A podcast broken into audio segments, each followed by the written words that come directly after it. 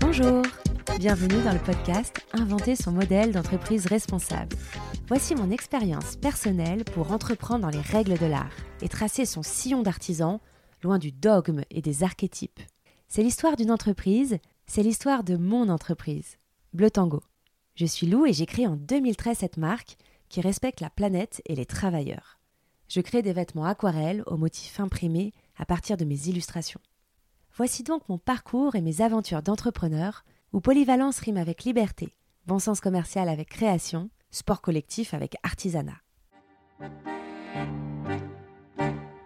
Aujourd'hui, nous allons rencontrer Lucie du blog Je deviens écolo. On s'est rencontrés au lycée. On se connaissait pas très bien, mais je lui avais prêté un pull, il paraît. Lucie l'avait trouvé beau et je lui avais prêté. Bon, moi je m'en souviens pas du tout, mais Lucie a meilleure mémoire que moi. Et puis, Lucie, après des études de journalisme, est partie s'installer à Toulouse et a créé son blog « Je deviens écolo ». Et c'est là, après quelques années de journalisme et de blog, qu'elle s'est offerte une pièce Bleu Tango et qu'on s'est retrouvés rencontrés, appréciés et qu'on est devenus amis et alliés. On appelle l'autre pour lui demander un conseil pro ou une relecture, on rigole, on critique aussi. Alors voici Lucie, une alliée et amie.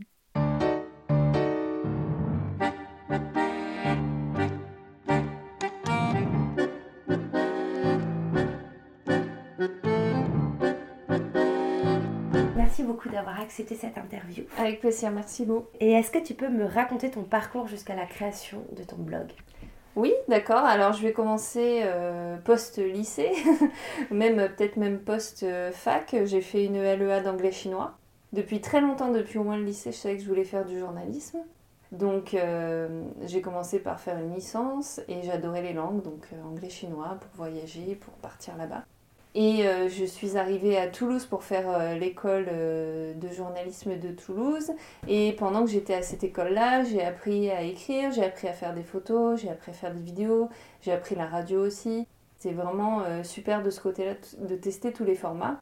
Et moi, je parlais beaucoup de cuisine. Enfin, j'étais un peu originale parmi les étudiants à faire moi-même à manger. Et du coup, je postais des trucs sur Facebook et une fois, à une soirée, il y a un copain qui dit « Mais pourquoi tu lancerais pas un blog ?»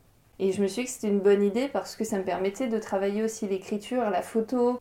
Et donc, c'est ça qui m'a permis de savoir aujourd'hui faire des photos notamment et d'écrire au quotidien ou presque et d'utiliser surtout les réseaux sociaux. Enfin bref, ça a vraiment participé à... C'était les tout débuts de l'activité professionnelle que j'ai aujourd'hui. Et même avant ça, quand j'étais en Chine en 2009 par exemple, j'avais créé un blog pour ne pas avoir à envoyer un email à un groupe de copines, un email à un groupe de parents, enfin à la famille, etc. pour raconter ce que je faisais. J'avais créé un blog où j'écrivais des articles de temps en temps sur ce qui se passait en Chine, ce qu'on faisait en Chine. Et j'ai toujours été quelqu'un de passionné par certains domaines. La Chine, quand j'étudiais ça, j'étais passionnée de Chine et j'avais créé une page Facebook sur la Chine, par exemple, où je partageais des actualités et à chaque fois que je partageais un lien externe, j'éditorialisais un petit peu, quoi. Donc tu vois, tout ça, c'est des choses que je continue à faire aujourd'hui en tant que blogueuse. Donc c'était vraiment les prémices. Et donc j'ai eu un premier blog sur la cuisine pendant 3-4 ans. Qui s'appelait comment ? Qui s'appelait « Je veux tout goûter ». D'accord.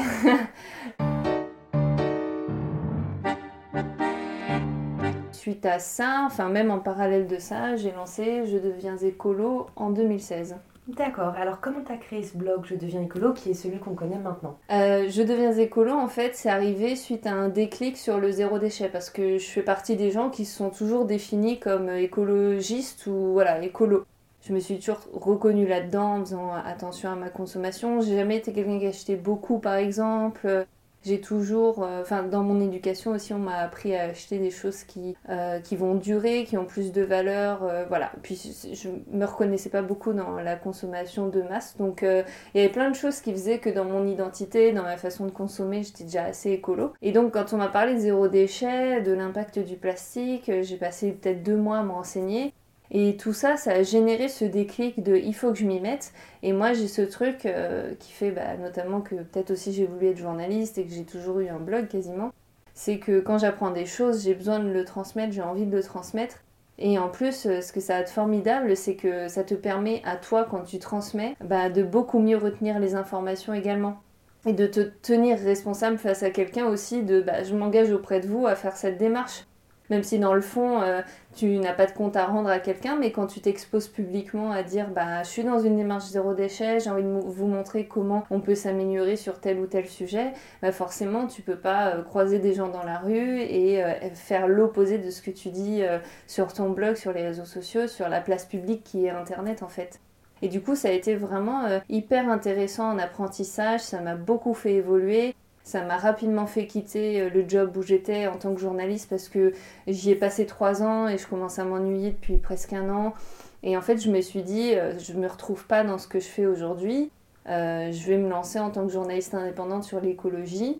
J'ai donc quitté cet emploi-là et je me suis dit au bout de quelques jours, non, en fait, je ne vais pas être journaliste indépendante parce que je ne vais pas gagner ma vie, ça va être la déprime parce qu'il faut courir après les rédactions quand à trouver des sujets. Bref, je sentais que ça n'allait pas me correspondre et je me suis dit que je voyais bien, ayant eu un premier blog, que ce second blog, il marchait très bien.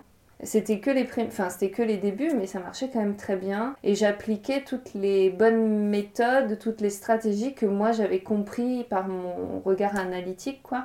Et que j'avais jamais mis en place avec mon précédent blog parce que je m'en fichais. C'était vraiment pas un blog pour qu'il se développe.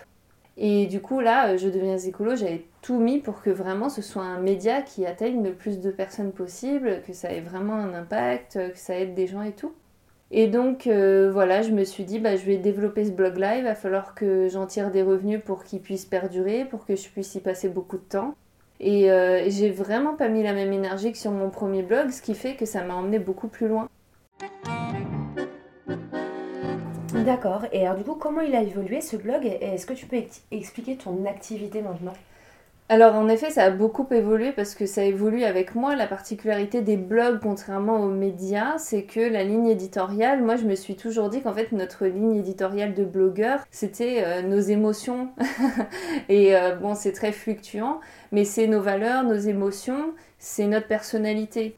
Donc forcément, quand tu changes en tant qu'humain, ce que tu publies change avec toi. D'ailleurs, je suis devenue maman, donc forcément je vais parler de choses que je n'aurais jamais pu aborder, en tout cas personnellement, il y a quelques années. Donc au tout début, la volonté, c'était vraiment de transmettre des idées pratiques, des astuces pour être plus zéro déchet. Surtout qu'en 2016, quand je l'ai lancé, c'était vraiment pas répandu. Par exemple, c'est l'année où s'est ouverte la première boutique indépendante de zéro déchet à Toulouse où j'habite. Depuis, il y en a plusieurs, il y a de la concurrence, ce qui est génial. La première boutique en a ouvert une seconde. Enfin bref, même les supermarchés maintenant se mettent au vrac. Donc tu vois, il y a, en très peu d'années, il y a eu une explosion vraiment colossale de cette offre-là. Mais à l'époque, c'était compliqué. Il y avait par exemple qu'une seule marque qui s'était lancée sur les cosmétiques solides. Enfin voilà, c'était un peu la croix et la bannière. Donc tu débroussaillais ça. C'est ça, ouais. Et à la fois pour moi et puis pour les gens qui me suivaient. D'accord. Et du coup, maintenant, c'est quoi ton activité ? Parce que maintenant, tu as ajouté une activité de coach à côté de ton blog. Comment est-ce que je peux résumer ça ? Disons que je suis passée effectivement d'un rôle de journaliste à... oui, en fait, ce qui... De commentatrice, de journaliste, ouais. À... maintenant, tu es partie prenante aussi. Ouais, c'est ça. C'est-à-dire que ça a développé plusieurs facettes. Quand j'ai quitté le journal dans lequel je travaillais, je suis devenue indépendante. Et comme tu l'abordes d'ailleurs dans ton podcast, on se demande un peu comment on va s'en sortir, combien il faut gagner d'argent, enfin combien il faut générer de chiffre d'affaires. Moi, j'avais quand même pas mal de savoir-faire, notamment l'écriture, la photo, la vidéo. Et du coup, je me suis dit, peut-être que je vais être vidéaste. Alors, j'ai testé, j'avais déjà le matériel puisque je faisais tout le temps des photos. J'ai testé et je me suis dit, non mais Lucie, c'est pas parce que tu sais faire que tu vas faire ça, parce que ça te plaît pas, quoi. Enfin, je sentais que c'était pas ma zone de génie, quoi. Je suis perfectionniste, j'aime quand les choses sont bien faites, donc je faisais bien les choses. Mais je sentais que j'allais pas amener vraiment du génie là-dedans, quoi. Et que ça m'emmerdait à faire. Donc je me suis éloignée de ça et j'ai de la chance, c'est que j'ai toujours eu finalement du réseau autour de moi, donc j'ai toujours réussi un peu à travailler en faisant pas mal de choses. Je suis quelqu'un de très sociable aussi, donc j'aime être au contact des gens et je pense que tu vois, c'est tout ça. le contact humain, le fait d'être tout le temps active, qui fait que j'ai saisi les opportunités au fur et à mesure, et ça m'a amené à une sorte de connaissance globale de comment on fait pour être entrepreneur en ligne, comment on fait pour communiquer, atteindre son public, vendre à son public, définir les offres qu'on va faire pour notre public, etc. Et puis je me suis aussi faite coacher, et quand j'ai découvert ça, je me suis dit mais c'est peut-être ça qui est fait pour moi. Pour le coaching, en fait, quand j'ai vu ce que c'était, c'est-à-dire que tu vas une fois de plus t'intéresser vraiment profondément aux gens, et quand j'étais sur le terrain en tant que journaliste, ça me manquait de pas rester plus longtemps avec eux et de finalement suivre. Ouais, c'est ça, suivre dans la durée. Et en fait, parfois, tu les écoutes pendant 1 heure ou 2 heures, et puis tu vas réduire ça à une vidéo qui fait 2 minutes. Donc ça m'agaçait, ça me remplissait pas suffisamment. Et du coup, voilà, en découvrant le coaching, j'ai vu que c'était vraiment le support qui permettait d'écouter les gens et d'essayer de les accompagner dans résoudre leurs propres problèmes, soulever des blocages, etc. Et alors, qui sont les gens que tu coaches ? Donc, tu as dit des entrepreneurs en ligne. Ouais. Beaucoup de blogueuses, je suppose. Alors, au début, je me suis dit que j'allais coacher des blogueuses parce que c'était effectivement quelque chose que je pensais avoir bien compris. Enfin, je dis ça à l'imparfait parce que je ne suis pas toute puissante là-dessus. Mais c'est quelque chose que j'ai beaucoup analysé, qui m'a passionnée. Depuis longtemps, je suis des nanas qui ont commencé avec un blog et qui ont par exemple aujourd'hui une très belle entreprise. Et j'ai toujours regardé ça avec un œil analytique et pas un œil de fan. Et je me suis dit que ça, je pouvais peut-être le transmettre parce que moi, il y a des choses que j'ai mises en place aussi et qui font que j'ai une audience de 40 ou 50 000 personnes sur mon blog, que j'ai plus de 20 000 personnes sur Instagram, que j'ai des beaux partenariats, enfin que j'arrive à développer mon blog avec beaucoup de plaisir et avec des partenaires, etc. Et donc je me suis dit que c'était une cible à laquelle je pouvais m'adresser. Cependant, je trouve que dans la pratique, c'est pas une cible qui répond par l'achat, à ce que je propose. Alors peut-être qu'il faut que je trouve vraiment les formats à leur proposer. Mais par exemple, pour te dire, au début, je me suis dit que j'allais aider des blogueuses qui sont comme moi sur la toile depuis longtemps, mais qui n'ont peut-être pas compris les petits trucs à mettre en place pour que elles arrivent à vraiment gagner de l'argent et que ce soit plus soutenable, durable pour elles, ce travail-là. Parce que moi, je passe beaucoup de temps au téléphone avec les unes et les autres pour les connaître, leurs problématiques, etc. Et en fait, elles passent énormément d'heures sur leur blog, comme un mi-temps ou comme un temps plein, mais elles ont quand même un travail à côté. Il y en a quand même plusieurs qui soit ne gagnent pas d'argent ou gagnent quasiment pas d'argent à côté du nombre d'heures qu'elles passent sur le blog. Et donc, elles aimeraient pouvoir un peu plus équilibrer la balance, voire abandonner leur métier et être totalement créatrice de contenu à temps plein. Mais en fait, quand je me suis dit que j'allais les accompagner en coaching, alors c'est peut-être trop tôt, je sais pas, mais c'est pas le public qui répond à ça parce que je pense que c'est un public qui, pour pas mal d'entre elles, bien sûr, faut jamais généraliser à 100%, mais de ce que j'ai vu, c'est que c'est un public qui, quelque part, se considère plus comme bénévole, peut-être qu'il y a des blocages inconscients, tu vois, mais qui se considère pas vraiment comme entrepreneur. Et en fait, l'entrepreneur, quand il sait qu'il a des challenges à relever, qu'il sait pourquoi il va relever ce challenge, quelle est sa mission, etc., il est capable d'investir sur lui, en lui, sur le long terme, et de se dire ok, je fais confiance à ça parce que je sais que ça va m'aider de telle manière à atteindre tel objectif. D'accord, et alors du coup maintenant c'est qui que tu coaches alors ? Je travaille vraiment avec des entrepreneurs mais qui sont pas créateurs de contenu, ça peut être ça, mais c'est pas ça ma cible. Ils créent du service ou des produits. Exactement, c'est ça. D'accord. C'est des gens qui ont ton profil en fait, qui vont vendre des... Toi tu vends des produits, oui. Moi je vends des services, ça peut être des gens comme moi qui vendent des services, ça peut être des gens comme toi qui vendent des produits et qui ont besoin de comprendre comment... La mécanique. Voilà, la mécanique de monter une entreprise saine, trouver des repères sur internet, comment utiliser les réseaux sociaux. Par exemple, il peut y avoir une cliente qui vient à moi en disant explique-moi comment fonctionne Instagram. Et moi, en discutant, je vais lui dire c'est pas ton premier problème Instagram en fait. Il y a plein d'autres choses à faire en amont d'Instagram avant d'aller entre guillemets perdre ton temps sur Instagram. Et c'est un problème de riche quoi. Il faut d'abord installer les bases de ton entreprise parce qu'il y a plein de nanas ou de jeunes hommes mais qui vont se lancer en se disant ok alors je vais vendre ça. Maintenant, il faut que je me fasse une belle vitrine Instagram et tout va bien rouler. Sauf qu'on s'épuise à la tâche, on ne sait plus trop pourquoi on fait ça. Et il n'y a rien qui décolle. Donc on reprend les choses dans le bon ordre. Et le but, c'est qu'en quelques mois, avec une trame, eh ben, je puisse les aider à débloquer certaines choses qu'elles ont en elles qui les empêchent d'avancer vraiment, de gagner confiance en elles et d'avoir une visibilité aussi sur ce que c'est que d'être entrepreneur et comment utiliser les outils d'Internet pour communiquer, faire du marketing, trouver les bonnes personnes à qui s'adresser, etc. Et donc toi qui es un peu un lien entre les blogueuses et les marques éco-responsables, quelles sont les relations entre les blogueuses et les marques éco-responsables que tu conseillerais ? C'est quoi ton observation là-dessus ? Alors le meilleur lien déjà, c'est d'avoir un lien humain. Quand ça se passe bien, c'est quand chaque personne se connaît un minimum, se respecte. Et on commence souvent par envoyer un message Instagram ou un email, ce qui est quand même l'essence du truc dépersonnalisé. Donc c'est assez froid, quel que soit le côté du message duquel on est, c'est assez froid. Ça parle pas trop, on peut vite passer à autre chose parce qu'on connaît pas la personne, du coup on s'en fiche. Alors que quand on connaît la personne par téléphone ou bien encore mieux en vrai, il y a beaucoup plus d'attache, il y a des émotions qui passent, il y a un début de relation qui se crée. Et il n'y a pas de partenariat sans confiance et sans connaissance de l'autre. Donc ça passe, à mon sens, par quelque chose de au moins, il y a du court terme, quoi. On ne peut pas faire un démarchage et bam, on commence à bosser ensemble. Il faut connaître humainement les gens. Pour moi, c'est l'essentiel.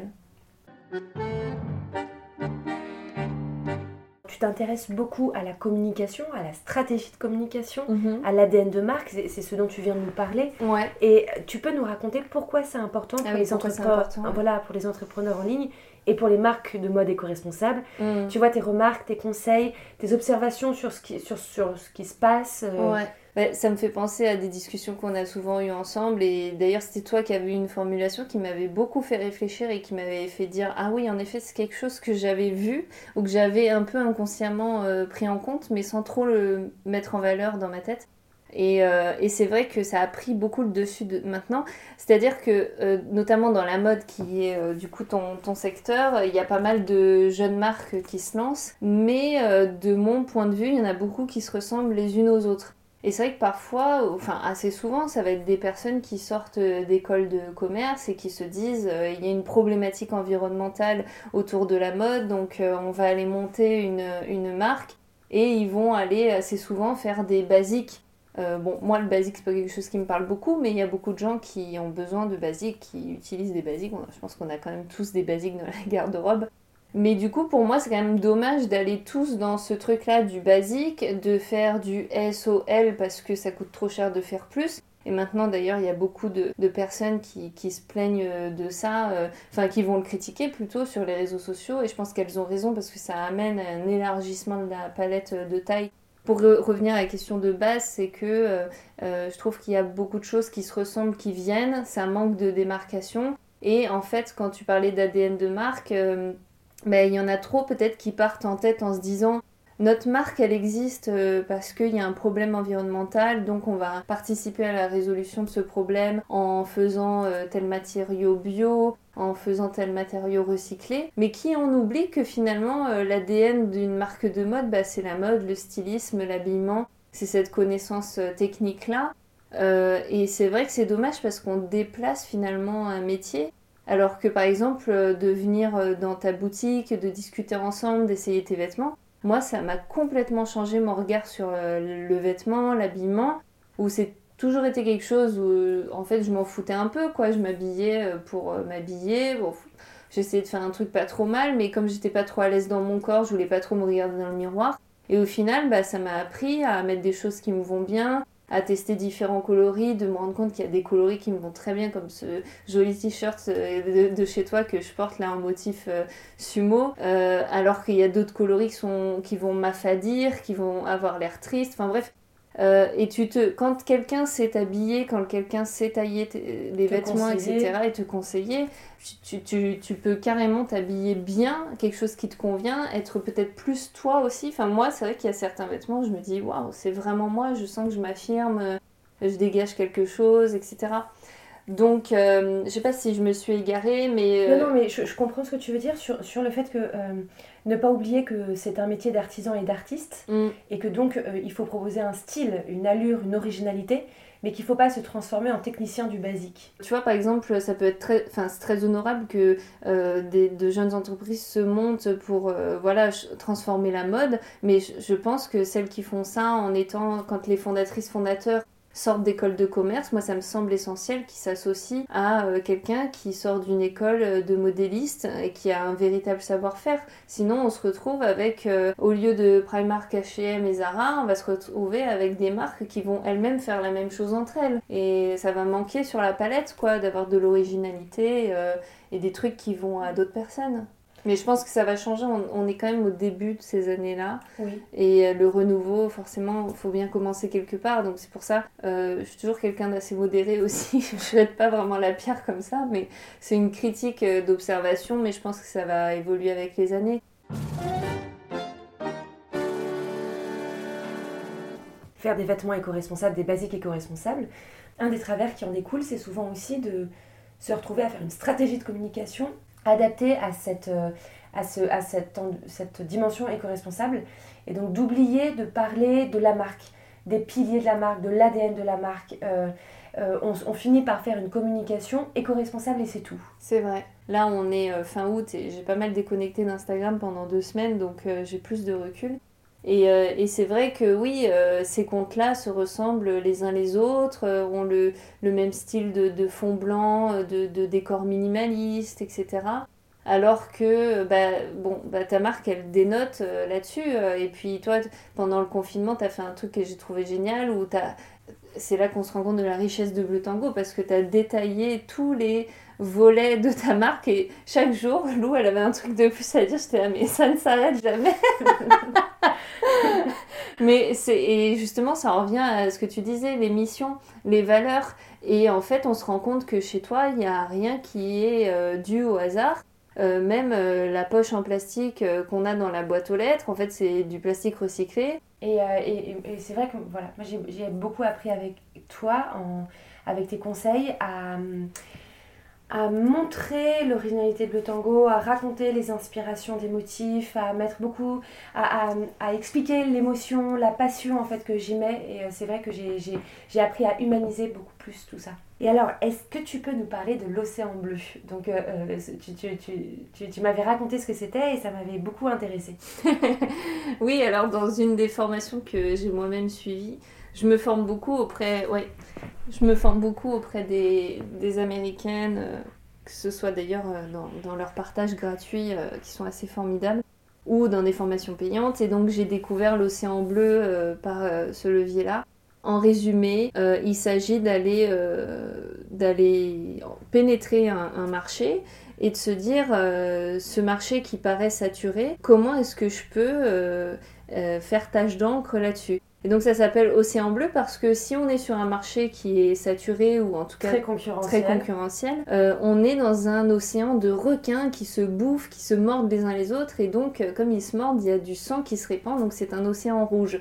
Et si toi, tu veux nager dans un océan bleu où t'es pas en train de te faire bouffer par tes concurrents, puisque en fait, ils te remarquent pas, t'es à un autre niveau qu'eux, il faut que t'ailles justement repérer quels sont les critères sur lesquels tu vas pouvoir te démarquer. Et l'exemple très parlant qui est souvent donné pour démontrer comment fonctionne l'océan bleu, c'est d'aller dire, regardez sur quels critères un cirque classique existe. Donc par exemple, une musique un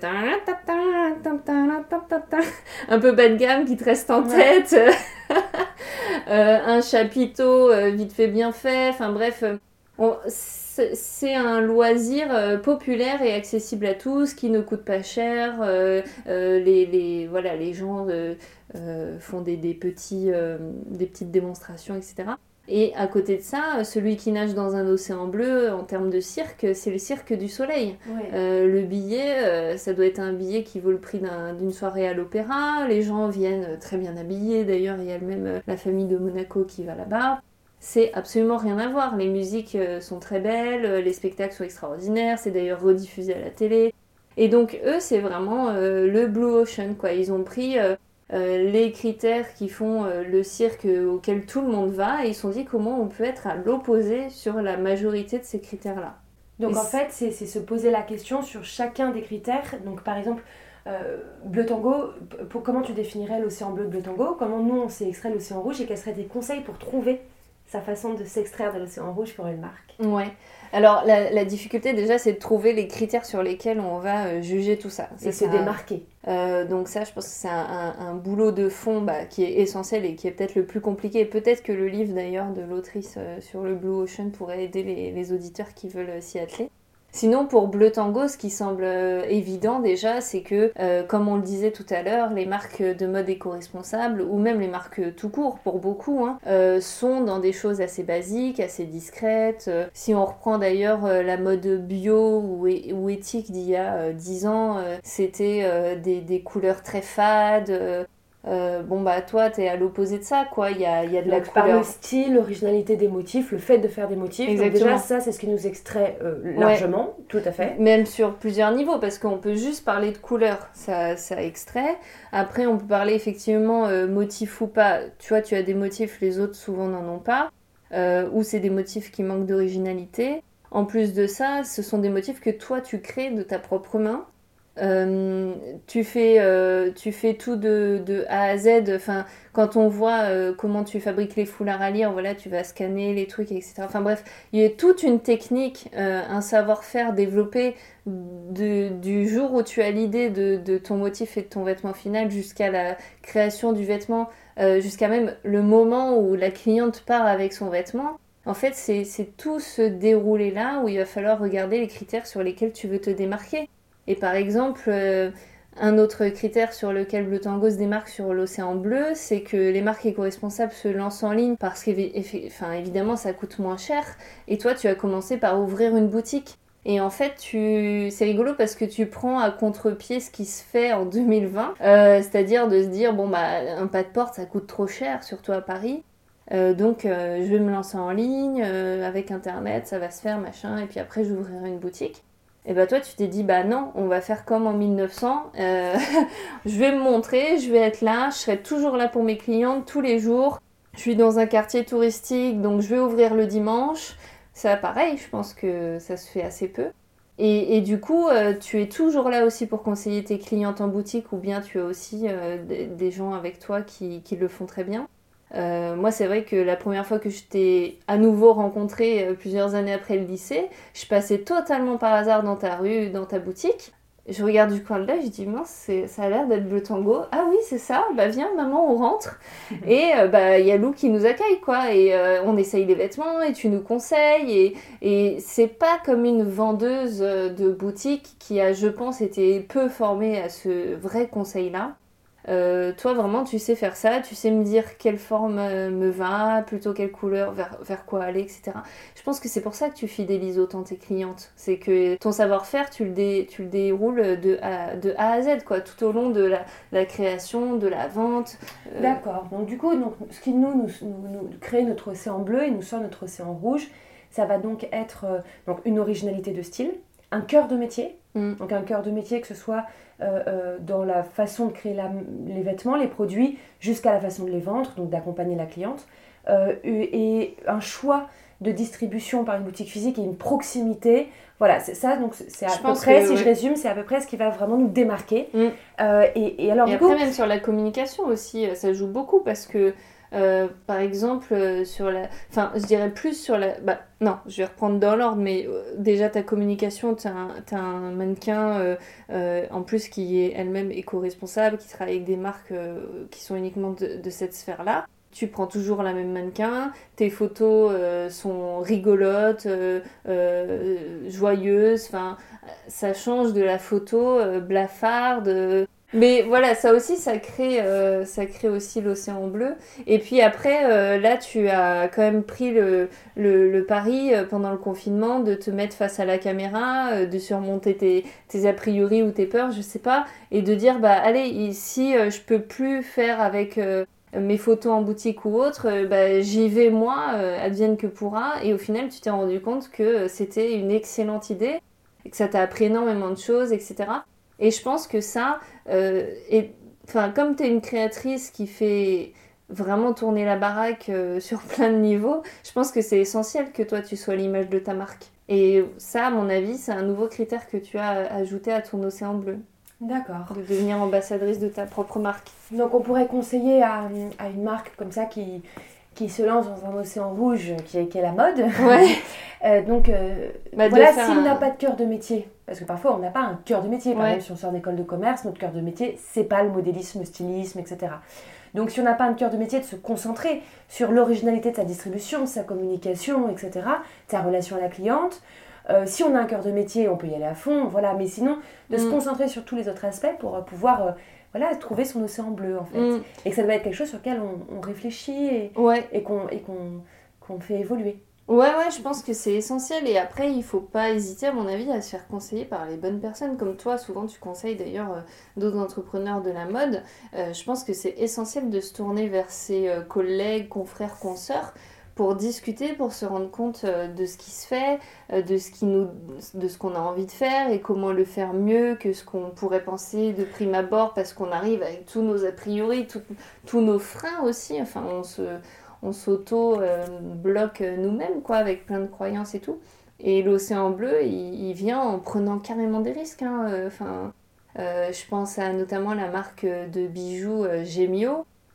Qui est venu complètement disrupter l'univers de la joaillerie. Je trouve que c'est une entreprise étonnante et très très intéressante à étudier. Et tu vois, la fille qui a cofondé Gemio, elle a eu cette idée du gros chat mignon, rose, qui représentait la marque et qui a été comme ça exposé dans les 4x3 du métro. Et en fait, ça a totalement fait exploser l'entreprise. Donc elle a choisi... Alors c'est sur la communication, elle a choisi de se démarquer. Sur beaucoup de choses. Mais je te donne cet exemple-là parce que je l'ai entendue en parler et elle disait si j'avais écouté tout le monde autour de moi, je ne l'aurais jamais fait. Mais il faut savoir écouter son intuition, son instinct, et c'est peut-être aussi bon signe quand justement ton entourage te dit non, n'y va pas, machin, bah en fait c'est peut-être un vrai truc à tenter, et c'est ça qui fait que la marque a aussi bien marché à cette époque-là et lui a permis de continuer à se développer parce qu'elle voulait, quoi.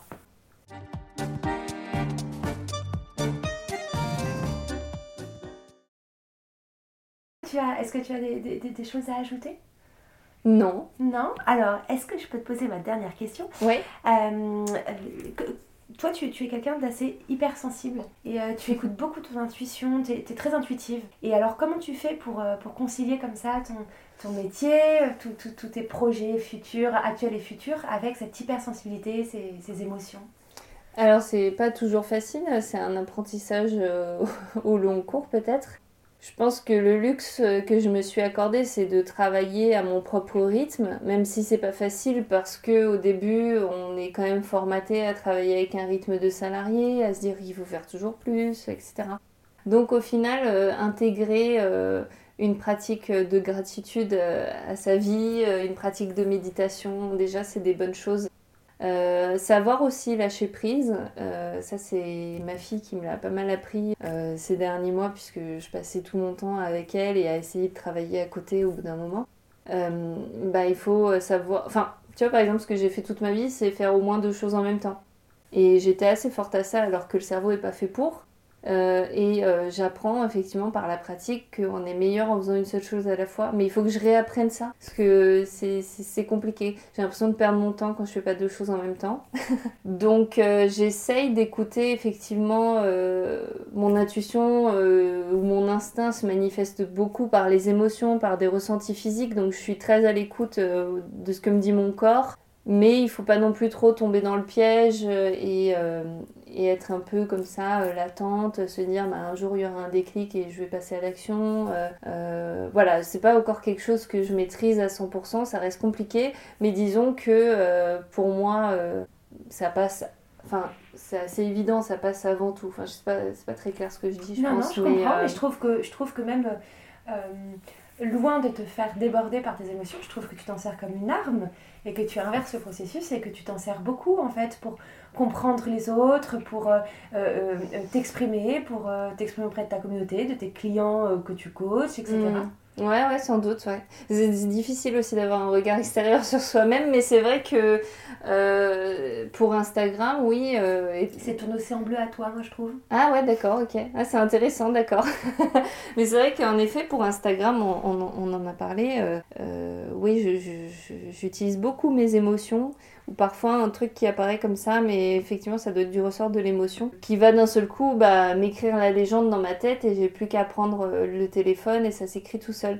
Mais c'est vrai que je suis quelqu'un qui a du mal à planifier un planning de publication, par exemple, alors que je sais que ce serait pratique pour gagner du temps. Moi, je le fais, je le conseille. Ouais, non, mais moi aussi, je le conseille, mais j'arrive pas à le faire. Après, je suis pas attachée pour mon propre compte à publier tous les jours, donc ça ne me dérange pas.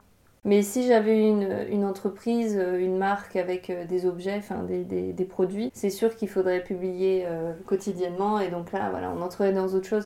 Mais comme je suis sur un compte tout à fait personnel, bah c'est vrai que je vais utiliser ce qui se passe dans ma tête ou dans mon cœur pour écrire à l'instinct et selon l'inspiration, en espérant qu'il y ait une résonance pour les gens et que ça les aide d'une manière ou d'une autre, quoi. Ne serait-ce que de se dire, ah bah ok, je vois que elle, c'est comme ça dans sa tête, je me sens pas seule, ou voilà. C'est chouette. Je pense que ce qui me passionne dans le fond, en fait, j'ai compris ça récemment, c'est vraiment les relations humaines. Je crois que c'est vraiment ça. Et les émotions, c'est quand même au cœur des relations, quoi. Complètement. Et c'est ce que tu fais avec ton métier, avec ton blog, avec le coaching que tu fais, etc. Ouais, oui. C'est vrai. Tout à fait. Super. Ben, merci beaucoup, Lucie. Merci à toi. Et j'espère que l'épisode vous a plu.